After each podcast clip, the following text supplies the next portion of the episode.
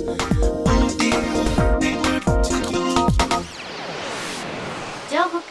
ディオニュース。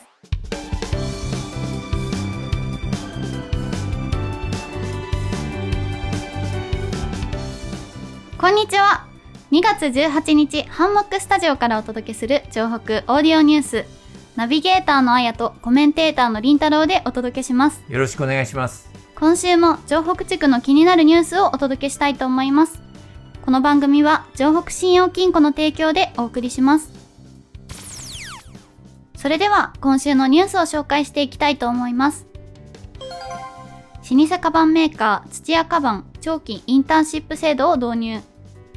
足立区西新井の土屋カバン製造所が今年の3月から大学生を対象に最長4年のインターンシップを実施します。テーマは学生一人一人に合った就労体験。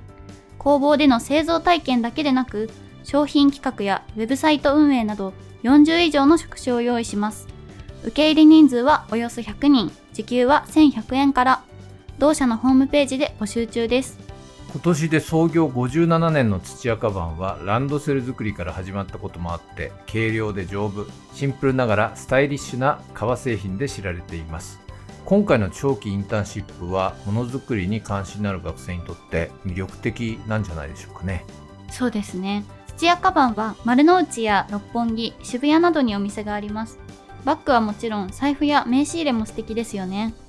海外のラグジュアリーブランドとはまた違った美しさや安心感を覚えますが人気の秘訣は何でしょう？一つには土屋カバンさんの革製品は工程管理がしっかりしているのでムラがほとんどないそうです。うん。最高級レザーを使った製品は品質の高さから国内外で非常に高く評価されているそうです。なるほど。丁寧な職人の技術と学生の感性が響き合って新しい価値が生まれてくるかもしれないですね。はいコロナ禍でインターンシップをオンラインで済ます企業もある中で優秀な人材を育てていきたい土屋カバンの本気度が伝わりますね。同社の試みが日本の比較業界に実りをもたらすそんな日が来るかもしれませんね。続いてのニュースはこちら。豊島区の女性職員チーム若い女性の悩みに寄り添うサイトを開設。その辛い気持ち抱え込まないで私たちに話してください。豊島区は今月1日10代から20代の人を支援するサイトスズランスマイルプロジェクトを開設しました。人に言えない悩みを持つ人の相談相手となり内容に応じて専門機関を紹介するなどして問題の解消に取り組みます。相談は無料です。昨年の自殺者は男性が減少した一方で女性は増加しました。非正規で働く女性たちは休業を命じられたのに保障が受けられずたちまち生活が困窮するケースが少なくありません。ズランスマイルは生きづらさを抱える若い女性を助けようと省庁横断の女性職員チームの提案で生まれたそうです。SNS を通じて誰かに助けを求めようとしたら危険な人に引っかかり性被害に遭うようなケースがあるとも聞きます。このプロジェクトは区の取り組みなので安心ですね。ちなみにこの相談は誰でもできるんでしょうか？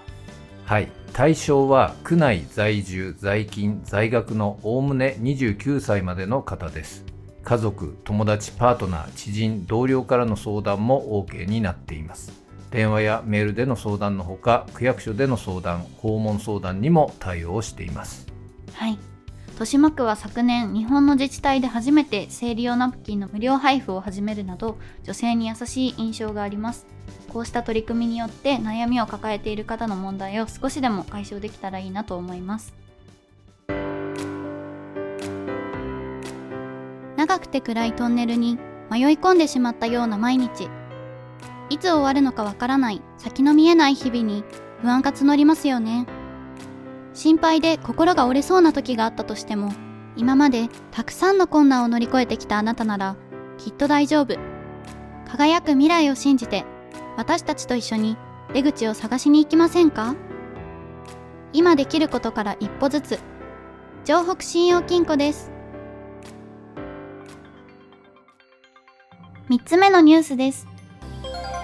荒川区は2月28日14時からオンラインセミナー。この作業が無駄だったのか現場で使える作業工程改善と生産性向上の秘訣を開催します。製造現場の無駄を見つけるためのコツから具体的な改善手法まで生産効率を高めるノウハウを分かりやすく提供します。